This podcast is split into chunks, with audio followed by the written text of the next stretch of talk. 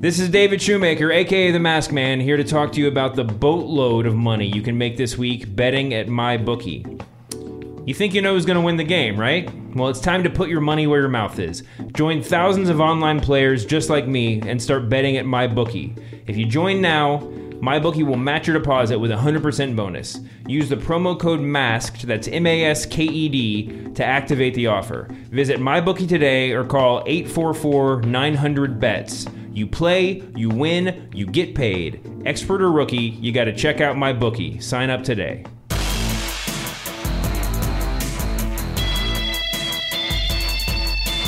Welcome to this very, very special uh, post Clash of Champions episode of the Masked Man Show. I'm David Shoemaker, aka the Masked Man. I'm here with Sam Donsky. Sam, how we doing? Good. I'm just uh, finalizing my bid for TNA, and um, This is good. I think if we go. put if we if we pool our assets, if I've we got pool twenty dollars in my pocket right now. If we pool our lavish ringer salaries, this could be that we, we might actually be able to make some noise here. Or I think that if we pooled our ringer salaries, we might be able to make an offer better than what Vince McMahon put forward. Um, there is a whole lot. We don't talk about TNA a lot on this show. Um, don't get a lot of complaints for it. Get a lot more complaints when we skip important uh, Lucha Underground events and, and that sort of thing. But the uh, but yeah, TNA is is officially for sale. Bound for Glory is coming up supposedly on Sunday, but there's some question as to whether or not it'll even happen if the sale doesn't go through. Um, WWE or Vince McMahon made some sort of lowball offer. The rumor is, and uh, and there are now a couple other people who are who are bidding for it. One of them is uh, a close confidant of yours, Billy Corgan. Because of course that's like a kind of it feels like i mean he's been around the company for a, a little while now but it still feels like a just kind of wtf mad libs. Like if you were just sort of inventing like what is like the most tna situation possible it would be you know a bidding war between vince mcmahon and billy corgan. That Vince wasn't the- the invested a enough to win. um, we should, in, in the interest of full disclosure, as we started this, we started this podcast, uh, we got kicked out of the Keeping It 1600, the lavish uh, leather couch filled Keeping It 1600 studios, and we're now in a closet recording this. But as we sat down, um, we had we each had an internet window open. Mine was TNA roster, and Sam, yours was Billy Corgan net worth. Um, just take a second and guess his net worth to yourself. I have no idea what the answer here is. Um, just guess. Okay, can we just say a number? Yes, say a number. Oof. Um, I'm just gonna say he's been really good with his money. They were a huge band, right? And he got all the writing credits. He did a lot of production, like producing. I'm just gonna say 200 million dollars.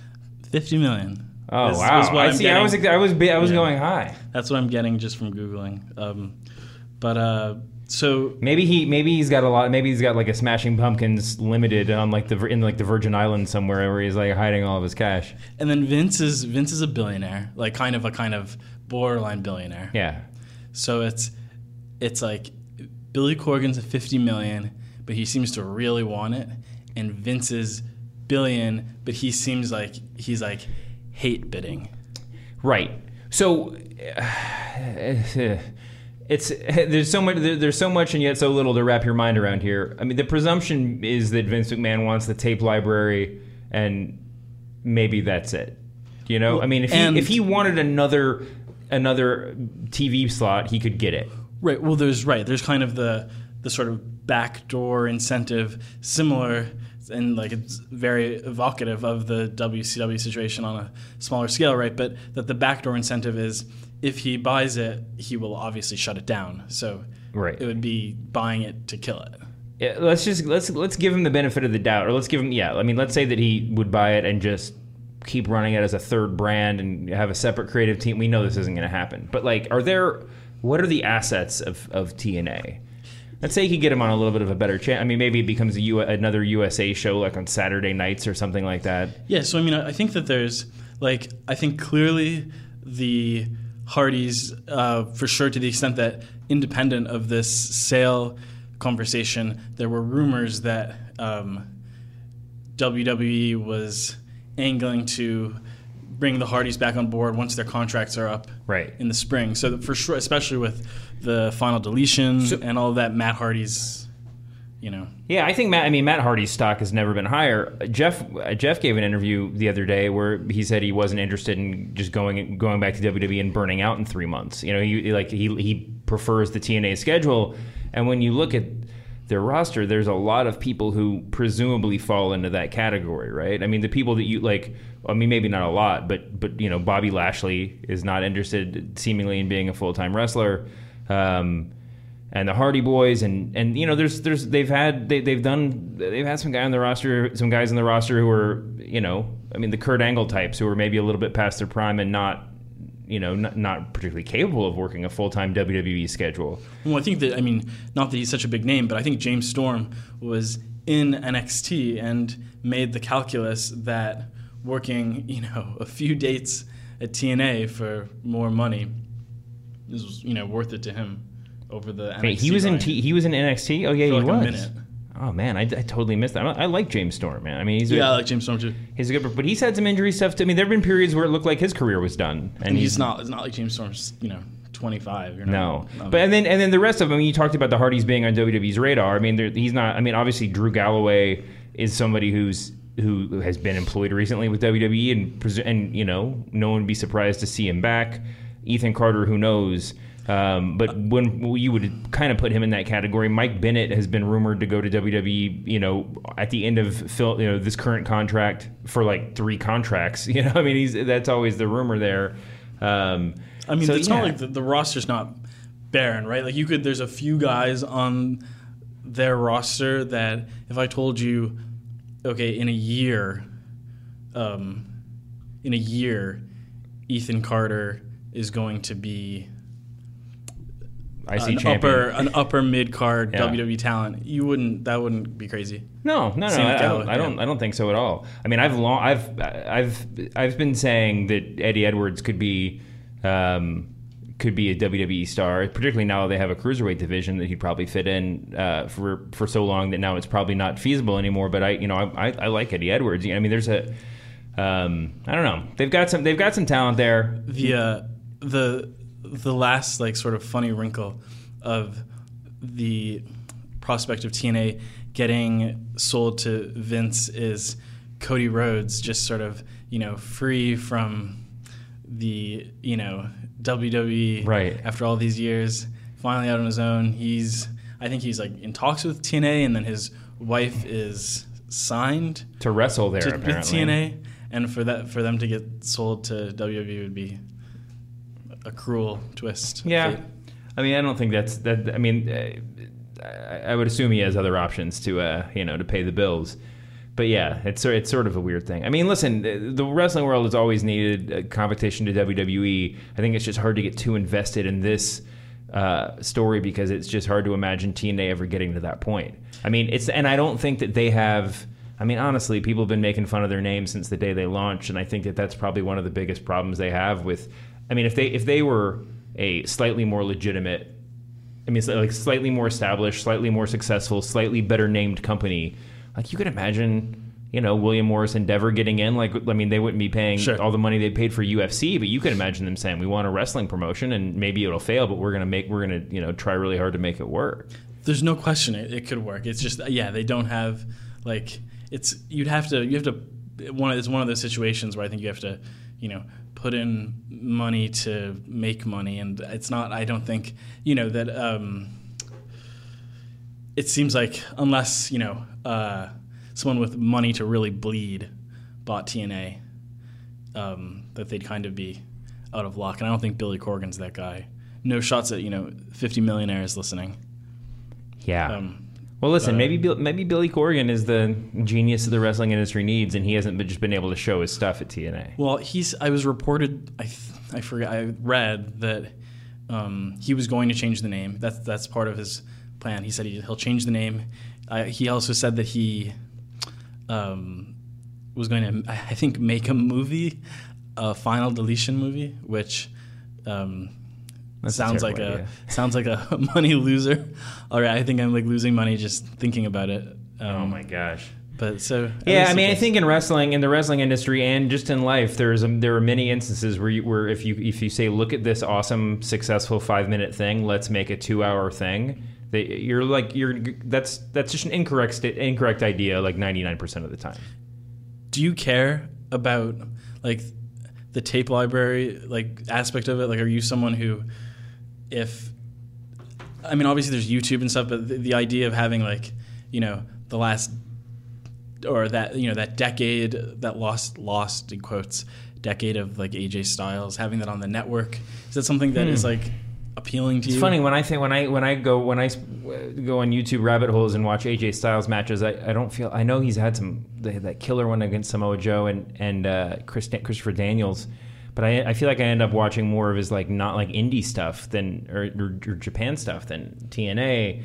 Um, I, I mean, yeah, I mean, I guess like when I like the TNA stuff that I end up watching is like it's almost like the more of the wrestle crap. And and I don't mean that I don't really mean this is like a knock. Like they've done some of my favorite TNA moments to relive are like Scott Steiner's TNA heyday. Yeah. and the band. yeah I mean like the the Millionaire Mafia or whatever. Like there there is just some great like ill-conceived moments. But again that when you just give when you just let give wrestlers the opportunity to fill up 30 minutes of a show sometimes some good stuff will come out of it.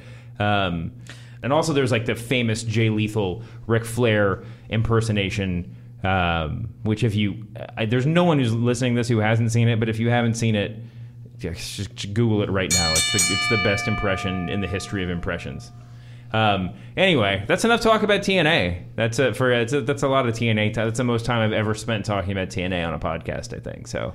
Um, well, we had Clash of Clash of Champions, WWE Clash of Champions this weekend, um, and then it was followed up by. Did we get a no? We didn't get a title match on Raw. We got a title match on SmackDown. Title match on SmackDown. Um, and then, uh, like, there, it, it just seems like there's so many big matches. There's so many career-defining matches in a, on a week-to-week basis that um, it all kind of gets, uh, it all blurs together for me. Um, Monday night we had a presidential debate, which was the real, you know, like it was, that was probably the, the biggest moment. I mean, the biggest thing of that night. It certainly killed Monday Night Football, and and and and you, it, it killed the Raw rating too. Yeah. I think it was the lowest. I think it was the lowest Raw rating they've ever done. I'm pretty sure, Yeah. Um, which I, guess makes sense. I'll be honest with you. I was ba- I was watching. Uh, I was rewatching TNA. I mean TNA. I was rewatching SmackDown th- uh, this morning before we recorded, and went back to watch Raw. Just like just to, I'm just I'll watch the last ten minutes of Raw just to sort of have that fresh in my mind, and realized I hadn't watched the last hour of Raw. Because I like switched to the bait, never turned back, and just forgot that I had stopped. I Um, mean that the main event of Raw was a skip. It was not a yeah. I Like, mean, it was, was a like- mid card match from a couple months ago. right. You could you could totally skip that. not even that. Yeah. So anyway, I mean, but it's.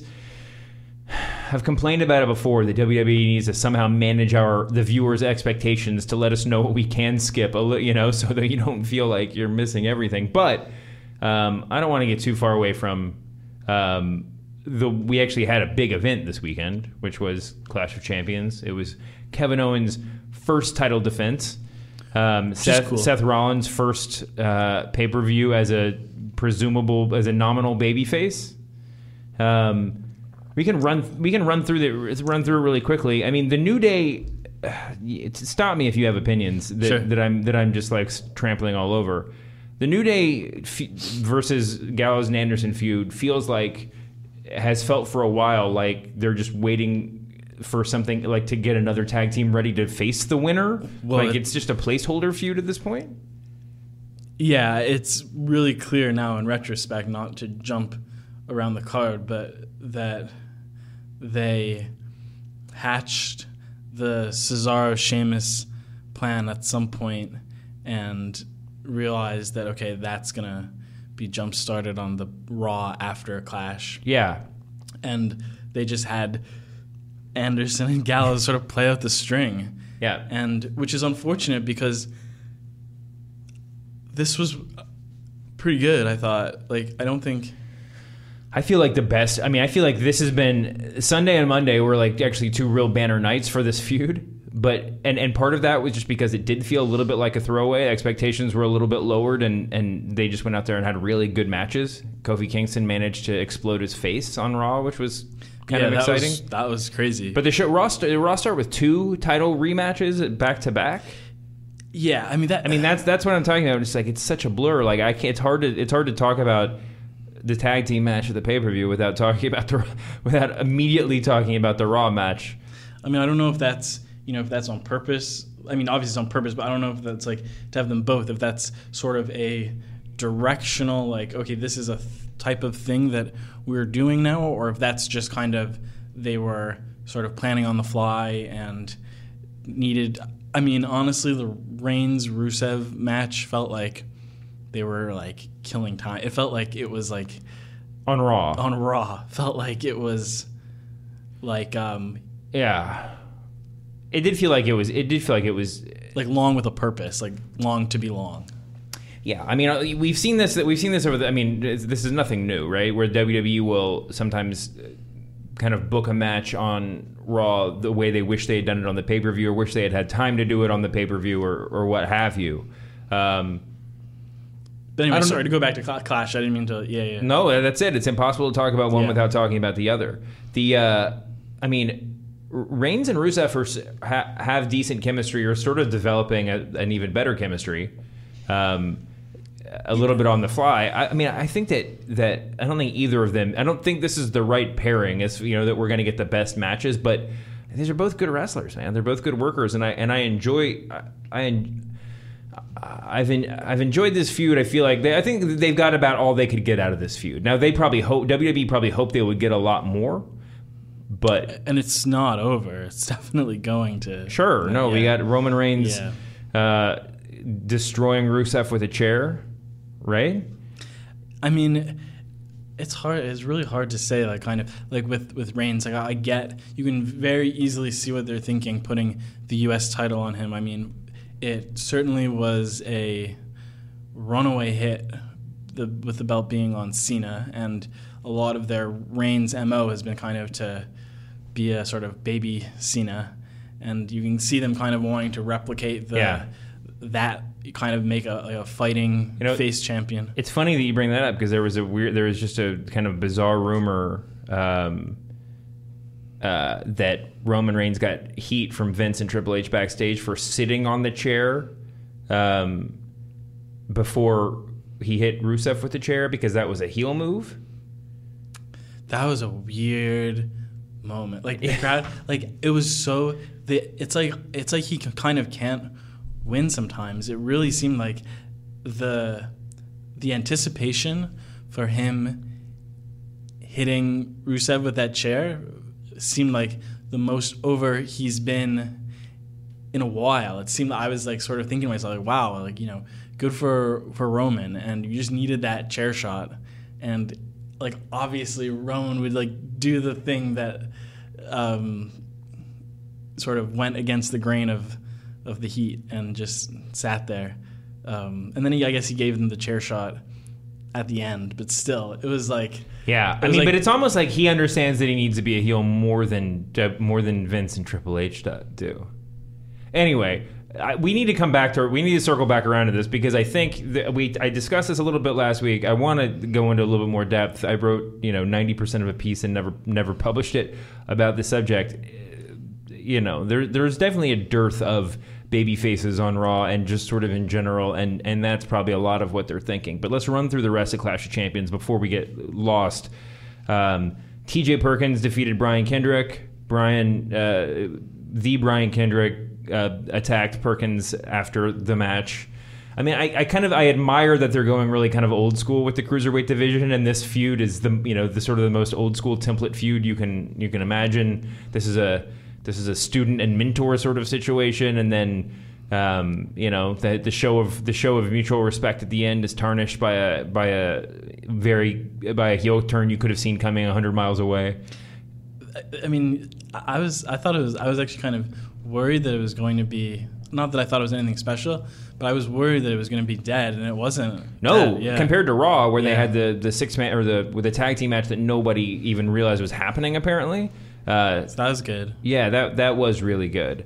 Um, Cesaro and Sheamus, I loved this match. this is re- it was really good. It was really good, and I I mean and I and I um I think I mean uh, this this kind of goes back to the managing expectations thing.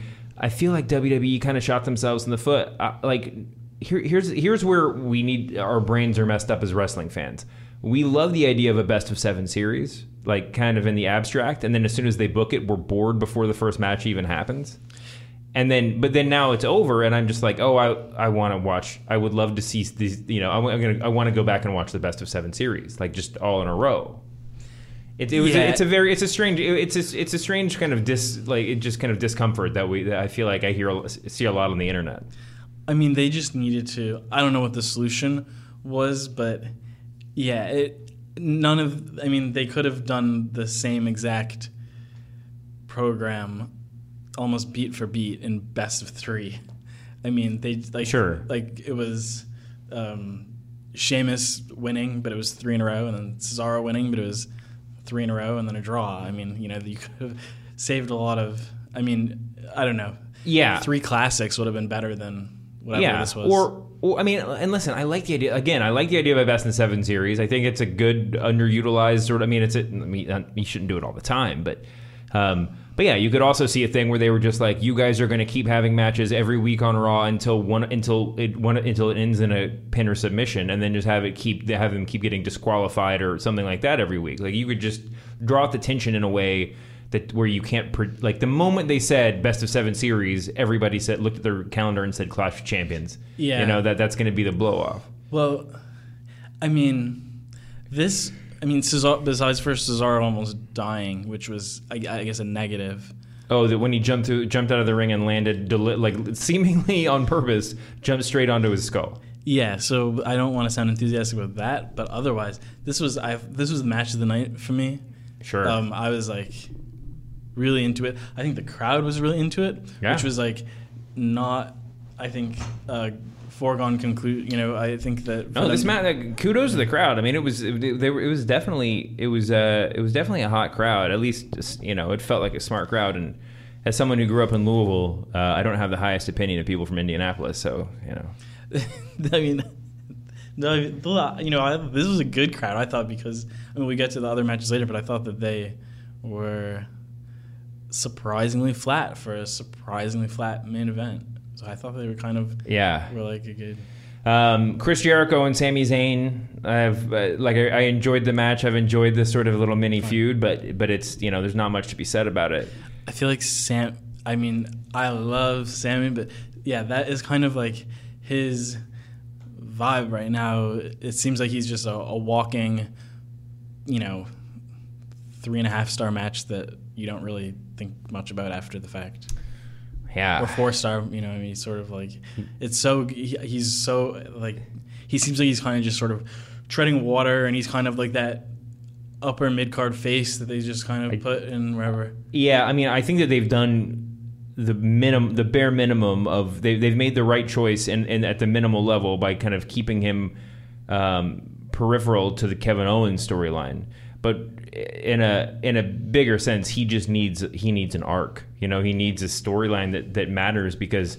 Um, you can't call somebody an underdog unless he's actually fighting against something, you know, and that's Yeah. and and he, there's just not there's there's no direction. I mean, to his credit, though, he's they could probably on a dime elevate him, and he'd be up to it, Yeah. and he'd get over enough. I mean, he Sure. I feel Uh, confident in him going forward.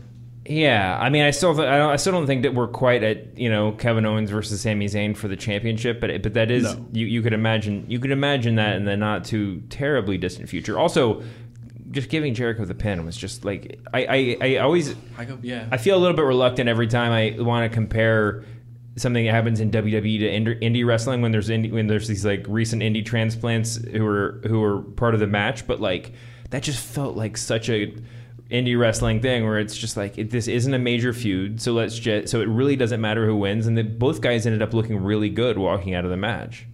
it was weird. I mean, I kind of go back and forth because I, I definitely get, I get um, when like Jericho will come back and he'll do one of these runs and he only loses. Sure. That gets annoying, right? Yeah. So like like I, I think that the like I I hated in the moment I hated him getting this pin and in the moment I hated him getting the I think it's right it's clean pin on AJ at WrestleMania. Yeah. But I guess like in the kind of macro Sure. sense, it, it's like we talk about how great this Jericho run has been, and without a couple of wins, It would- like it would- it would be a lot less. Yeah. So Also, I, I know we, everyone listens to this for my weekly uh, commentary on Chris Jericho's pants or lack thereof. I was really disappointed that he went back to the briefs on Sunday. Only, but I but I felt a lot better on Monday when he was back in the long leather pants. I think that's definitely more of a creepy rock and roll dad look that he should be exploiting at this point in his career. I yeah I it's a not even a question. I need Jericho in pants. Um, also, Chris Jericho apparently antagonized Ashton Kutcher to the point where he's going to be on Raw next week. I, I like I won't you know I'm if Jericho's involved I I think there's like a chance that it could be it could be. This is just, a, I agree. Jericho's the right guy to kind of feed to that storyline, but like, or if, if you got to have Kutcher and Danny Masterson show up on Raw, but at the same time, it's like, man, if we could keep them a few degrees further away from the title picture, I'd be happy. That's right. That's the well, he, and that's kind of the I guess the gift of Jericho is that you can have him. It's- You know, he's the only guy who could get away with being, you know, one degree from. I mean, I, I thought that there was a chance that the I, maybe there is a chance that after Clash, I th- my thinking was that they were going to actually insert him in the title picture. That Yeah. that was why he went over Zayn was that they n- were going to do some Jericho, Owens, Rollins situation. It's funny how many they do a whole lot of triple threat title matches on on house shows, touring Yeah. shows all over the place, and I. I'm sure it's just to get the mo- the maximum amount of excitement out of a you know a match like that, and also you don't want to do a clean you know title match. I- I- It makes I mean you could, but um, maybe it feels like a foregone conclusion. But uh, but yeah, I mean that would be an interesting that would be an interesting turn. Let's keep going. Uh, Charlotte uh, defeated Bayley and Sasha. Any big surprise there? No, I mean at this point, at this point, I just am really enjoying. I, I'm really enjoying Charlotte's reign. I think that Yeah, Charlotte's just a really like she's the best. Uh, I don't know. She's the most consistent heel in the in the company, arguably right now. I mean, I just really enjoy it, and I feel like you know until there's a compelling reason to take the belt off of her, I would just rather her be a dominant heel champ. I mean, that being said, I have a feeling Sasha's going to win the belt back. How, and how does that make you feel? I don't know. I mean, I don't know. It's We it's just for just for the for the people who are listening to this, you should know that we text about wrestling as it's going on. Sam and I do all the time, and and our kind of low simmering disappointment with Sasha is one of the most frequent conversations that we have. it's it's from a place of we want her to succeed because her upside might be her upside might be as high as literally anyone on the roster. Right? Yeah. I mean, Oh yeah, I think. Um, but yeah, I, something just feels not right with Sasha's direction right now. Her um, I, her her scripted promos feel just really off, and they're not getting over, and she's not. Um, her even in the ring, I mean, it's kind of just feels like a step off. I mean, I think maybe it's me because of those close calls with her, like almost dying, Yeah. that you kind of are watching skittishly, which makes the work rate seem skittish, even though it might just be kind of an illusion. But I don't know. I don't- It seems like it's been a little sloppy. I don't. I don't. I, I agree, and I, I just I don't think there's anyone in the in the in all of WWE who is more adversely affected by uh, the fans' adoration of them than Sasha Banks. And I mean, and I, that it works in a lot of ways. I mean, one of them is um, she's probably in the position that she's in a little bit too early, too soon, because she's just so over. Two, she's um, working as just like a cookie cutter baby face when that's not her the character she should be working. But that's be, you know the the fans cheer so much that it's just inescapable. And you know and. I, you know, her interaction with Bayley, I think, actually pushes Sasha into the, a sort of better direction. But, um, thousand percent. but it's, but yeah, I mean, I I just think that, and and part of it in the ring, I mean, continuing that same argument in the ring, I think what you're saying is on. I think our expectations are um, at the same time really, really high, maybe too high for her, and at this stage in her career. And also, you're right. Like we we care about like uh, we're so invested that that you're paying closer attention. You know, you're like you're think you, you pay- you're you're you're more likely to notice when when there's a flub in the ring or something like that. I just think that it's that the fact that we all sort of agree that she's like you said has the biggest upside in the industry before she got halfway to fulfilling it i think is is it puts her puts her and her career in a difficult spot I mean, to me, it seems like not that not to like fantasy book a solution, but it seems to me like it's you have in the women's division, you have two natural iconic heels for me in Charlotte and Sasha. You have two natural, incredible baby faces in Becky and Bayley, and they should be two and two on each on each show. um, Yeah. of one like one of those faces and one of those heels. That just seems too logical to me. well then Like, you I- but, but you gotta yeah i mean it's they shouldn't be separated i mean there, there there's just or not, you should have them all all four. Yeah. I mean that's probably that's maybe maybe that is really it though. The, the, the women's division is one of the areas where the brand split has kind of. Um, Yeah, it's definitely hurt the division. I think if if you know the cruiserweights can have can be brand specific, then that's uh, that's not crazy. But we've I, we've covered that ground before, and we are where we are. I mean, I actually am enjoying the SmackDown women's division. Um, you know, I, I think in a lot of ways, there's a, I mean, SmackDown has been more enjoyable uh, because it's sort of a simpler show, you know, and they have less time and and um, when you, I mean, it's it, they just are kind of hitting the beats really just dead on, and I think the women the women's division is, has benefited from that too.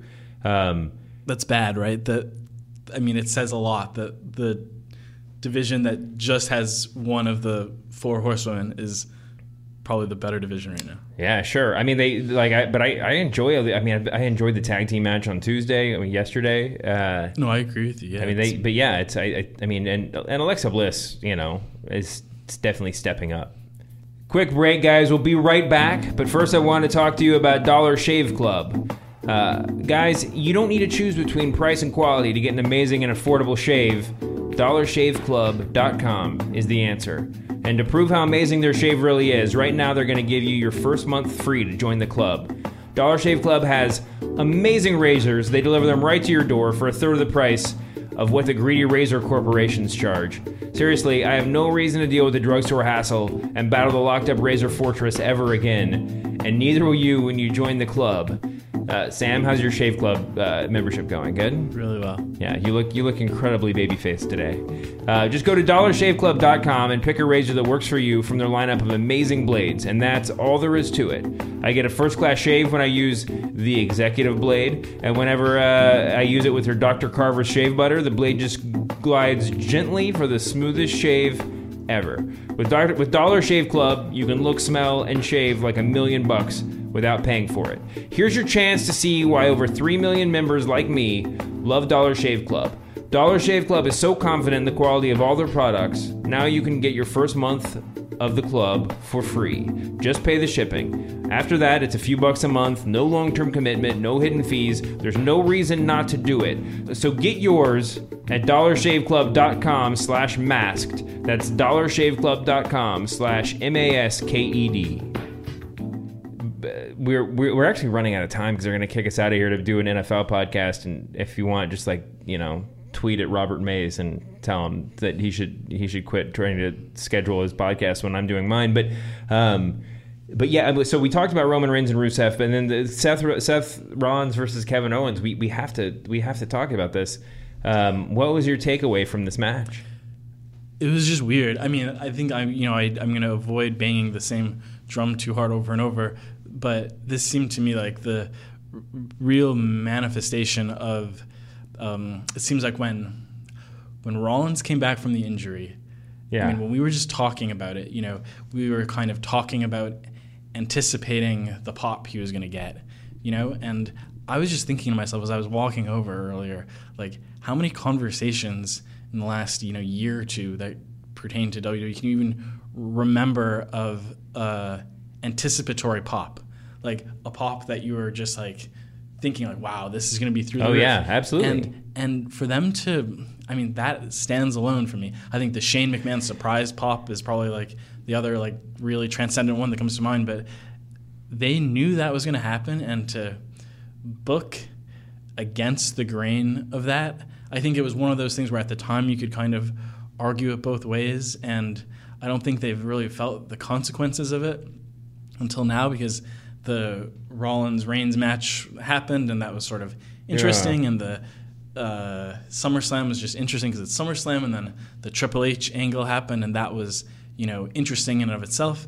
But this match felt like they are kind of getting finally the receipt on that decision, which is that if they had turned Rollins when he came back from the injury, Yes. and he had just been a he, given into the crowd and let them just cheer the hell out of him for the last couple of months and just built him up as just this, uh, you know, giant babyface who had come back from this injury and had come back and the company had abandoned him and Yeah. just did one of those angles, I feel like they'd be in a much better place right now. And this match, to me, really showed it because the crowd just didn't even know. Yeah, I think you're totally right. I think that there's a couple of things going on. I mean, but the, but it, what it boils down to is that they're just the brand split is just you know laid bare the the sort of lack of depth at the very top of the roster, and I think that that's not that this isn't a knock. It's a totally reasonable situation that they're in, and they're going to hopefully build their way out of it.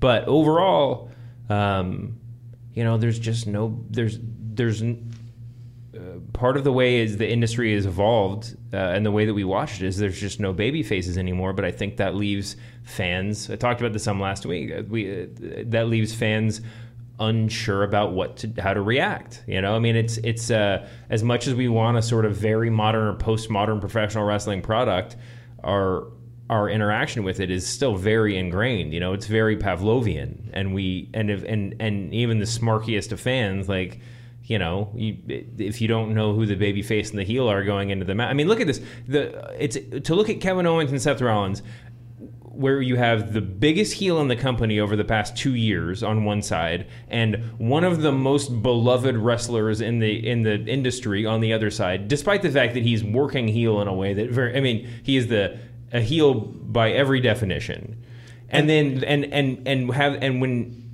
uh, to to despite Triple H's interference in the title match, there's there was not a hard turn for Seth Rollins, right? So there's not.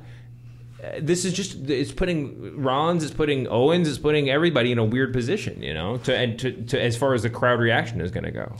it's so it's just like you can have obviously the the postmodern ideal is I think it's still a worthwhile ideal and you can Yeah. have ambiguity but you have to have logical ambiguity right and I think that there's just kind of one too many or 10 too many layers of things that just you kind of you can put up with a couple of them but i don't know it's just it makes for a it makes for a, a flat crowd i think in a match like this like i know i don't know maybe people love this but when owens did the crotch chop Yeah, I kind of I don't know. I thought to myself like I don't know like Owens just he's I mean he's so popular and so well liked. Like that is like the last thing. Like if I was trying to turn Seth Rollins into a monster babyface, Yeah. and you told me that okay in the match where that's gonna that kind of face coronation is gonna happen, we're gonna have the most popular guy on the roster do a crotch chop. yeah. I would. I mean that's that seems crazy. It is crazy. I that's another great th- eh, like indie wrestling crossover thing too, because clearly this is the the inspiration is the you know in, the involvement of Triple H earlier in the month, but the but yeah, I mean that's for for a while the crotch chop has been the indie wrestler go to of like people who have previously been WWE Yeah. employees and stuff, and and now the Young Bucks just do it you know like crazy. Um, but the uh, but yeah, I mean, it was you're right. It, it was a weird move. And listen, maybe if the idea is that there we don't need a baby face, and everybody, you know, like Vince McMahon supposedly said three, two or three years ago that like faces and heels are over. That's great. It's just going to take some time for fans to adjust our sensibilities.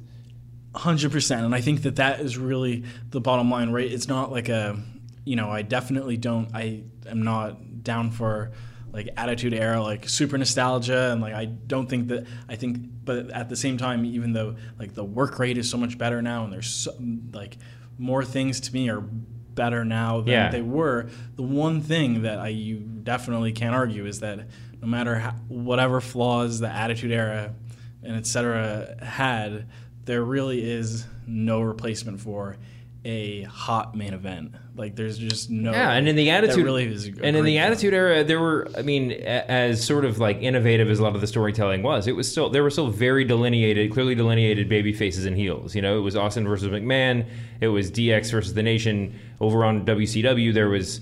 You know, the NWO storyline was a heel invasion storyline, and it and and you know everyone can point at the various reasons for for why the company you know why they lost their the, the lead in the Monday Night Wars and why the company sort of fell apart. But I think you can wh- wherever you point, you can see it's right around the time when the NWO stopped being a uh, good versus evil storyline and started being a bunch of dudes hanging out in the ring and like cutting promos on nobody. Yeah, I mean, it's also like on some level when Vince says that, it's almost like when you don't have a money making babyface, that's when you say that, oh, yeah, faces and heels don't exist, right? That that might be true. But the one he's always had is John Cena, which I think we should wrap up. But but it's worth it's worth talking about SmackDown a little bit. I mean, uh, the SmackDown is the the main event picture on SmackDown is working right now. It's clicking right now. Uh, I I would say largely because of John Cena's involvement. I mean, AJ Styles. We're talking. I mean, talking about the lack of faces in the company. It's we'd be remiss to not mention that AJ Styles was the biggest baby face in the company until they turned him heel to feud with John Cena. By far. Um, now, Dean Ambrose was arguably the top baby face in the company before he sort of started turning tweener in the midst of this feud with John Cena. Um, and I don't think that I don't. I think that for for Ambrose in particular, that's a really good move. I think that he's he's he's hedging he's heading towards a sort of less definable character that's a better personality choice for him. Um, probably closer to the real guy too. But the but um, and AJ, you know, AJ works so well as a heel that it's sort of hard to get too mad about that in retrospect. Um, but if we are in a world where faces and heels don't exist, um, it makes John Cena's character so much juicier because it's like he's not being booked as a baby face. That's just him, and it and it's and it. I mean, I think that's true, and it and it's. Uh, you know, it sort of puts everything. It, it's the whole. It's it's what we've been what I've been talking about forever about how Cena's the biggest, uh, the biggest has been the biggest heel in the business for the past you know three years or whatever, without ever changing his character. I mean, his his color commentary during the title match on SmackDown was Yeah. like was like a shade, like a quarter of a shade away from just like heeling off, saying like, "Yeah, I want to break the record now." So it's like I just have decided like that that's what's going to happen, and Yeah. kind of like it was like. Uh, I mean, it was incredibly effective. I thought it was really good, but it was also obnoxious. Yeah, Um, and I think that I think that Ambrose might be the guy on the roster who is most benefited by working with Cena. He seems like Yeah. like he is only as good at like when he's when Ambrose is with like a mid carder, he feels like a mid carder. When he's with Cena, he feels like he belongs. Sure. Um, it's it's hard. It's it's we should we, we should get it. We should get a go, get moving. But the but it's it's hard to imagine. Um, I mean, it's hard to say for certain what what how Raw would be different if they had if they had John Cena. But I think certainly um, if you just transposed him into the main event picture on Raw and let Owens and Rollins both play off of him, it would feel like. I mean, I've said forever, John Cena's most important attribute is he's the guy that makes the wrestlers you care about matter, and uh, agree. and I, I just putting him in that trans, transposing him into the Raw main event. Uh, it would. It, I think they it would they would they would be better off. I couldn't We'd be agree more. complaining. Oh, go. I'm sorry. Oh yeah, yeah, no. if you're going to agree with me, I'll let you talk. That's yeah, good. that's it. Um, yeah, I mean, it like I think there would be justifiable complaints about Cena's, or maybe not about Cena's exposure if he were there. But he was, but but yeah, I mean, it would. They need what Raw is lacking is the exact thing that John Cena at his best brings, and uh, hopefully Raw will find their way to get there pretty soon. Yeah, I. The only other thing that strikes me about the SmackDown feud is that I am shocked that they're not waiting until WrestleMania for Cena's breaking the record angle. Maybe he's going to lose. Uh, maybe. Um, yeah, well, I guess we'll see. When is that pay per view? Tomorrow, I'm sure. like if you had told me Sunday, I would have believed it. I hope, hopefully, it's not Sunday. It didn't really seem like that was a go. That was the go home show yet. But the uh, um, there's a lot of oh, there's a lot of professional wrestling out there. Did you want to do before we get out of here? Do you want to talk about Randy Orton and, and Bray Wyatt, or do you want to just leave that for some future time? I, we can leave it. Let's just say that that might be my least favorite feud of all time. the uh, yeah i can't like that was my feeling until the last segment on smackdown when orton found bray i was laughing so hard that like it sort of redeemed itself It but might i be don't getting to that point. i don't think that was the intended reaction If I could like eternal sunshine of the spotless mind, like the stuff I've watched, I would I would do that. I would just or like that Men in Black little clicker. I would just erase it right now. Yeah. No, I think I think that's totally legitimate. Um, yeah, I mean it's it's a very strange. It's really strange. Weird that they didn't use this opportunity of the brand split to reboot Bray Wyatt more than they have. He seemed to get a new outfit and a slightly and a slightly. I wonder if Bray and whoever's writing for Bray, I know that, that he's got a he's got a guy that he works pretty closely with. If they're a little bit too close to uh, the character and they think that they're making dramatic changes with him when in fact no one else can perceive the difference. Other than like he has he wears like a different jacket Yeah. or whatever. Like I don't think that there's any difference at all. It's still the same. That those droning on like purple prose like oh my god I can't. Well, I mean, if we're, if we're just gonna split hairs, the fact that they bring they brought back, he's got the whole world in his hands, and didn't save that for the inevitable sort of face turn or whatever is pretty incredible. You know, like it's when you're feuding with Randy Orton and you're singing a song that the whole crowd is gonna sing along with. That's sort of a I don't know. It's, it seems like an odd decision. Yeah, he. I mean, he was on the short list for when they did the brand split. If you were making a short list of, okay, uh, split the roster in half, and and and this guy get getting a, a longer look. Yeah. he would be like probably you know top one or two people on that list you would have made. Yeah. so it's really surprising that they let him kind of. Um, well, if, if WWE buys TNA, um, we can all get excited about his inevitable feud with Abyss. That will be, uh, you know, a, a, a dream matchup on the scale, on the level of Undertaker versus Sting that we've all been thinking about for a long time. Um, Jeff Hardy did say, by the way, that he's that I think he reiterated that he wants to have one last match. He wants to have the like the Undertaker WrestleMania match and then retire. Oh, that's so generous of him. I know exactly. I think we should just do a poll. Can we get every wrestler, every professional wrestler to comment? I mean, just to publicly say, like, would you accept a WrestleMania retirement match against the Undertaker? Uh, and and then we can just stop reporting that as news from now on. Anyway, um, uh, I wish all the best to, to the Hardy bro- the Hardy brothers and uh, and everybody on TNA over the next week. I hope that I hope that Bound for Glory happens, but I, I hope that you know they find a place of comfortable employment at the end of all this too. Um, WWE, whether or not it's WWE, uh, I guess that remains to be seen. Any closing thoughts for the week? No, I mean we'll just we'll update everyone on on our TNA bid. I guess uh, another time. Right Yeah. now. If the podcast doesn't happen next week, it's because Sam and I are deep or are deeply involved in booking committee meetings uh, for for for this upcoming TNA show They said it cost six hundred thousand dollars to put on a show. It's a lot. to put on like a Bound for Glory. I Yeah, think that- like one of the TV tapings. Yeah, I mean, imagine how much WWE spends on a SummerSlam or WrestleMania. just how much how much does it cost to build like those giant palm trees that hold up the Titantron? I mean, hold up the you know that that are like come out of the ring posts or whatever. I mean, TNA's version would just be like, like a little plant, I guess. I But- joked after WrestleMania 30 that WWE's confetti budget was probably higher than TNA's altogether budget, but it's not. I mean, it, obviously it's a joke, but it's uh, yeah. I mean, it's it's a lot. eh, They WWE spends a shit ton of money at these big shows. I mean, there's you just look around and you see it everywhere, and somehow they still can't find the extra cash to do the t- to do my T-shirt idea, where they sell T-shirts for the winner of every big of the big events. That Um, idea could pay for TNA.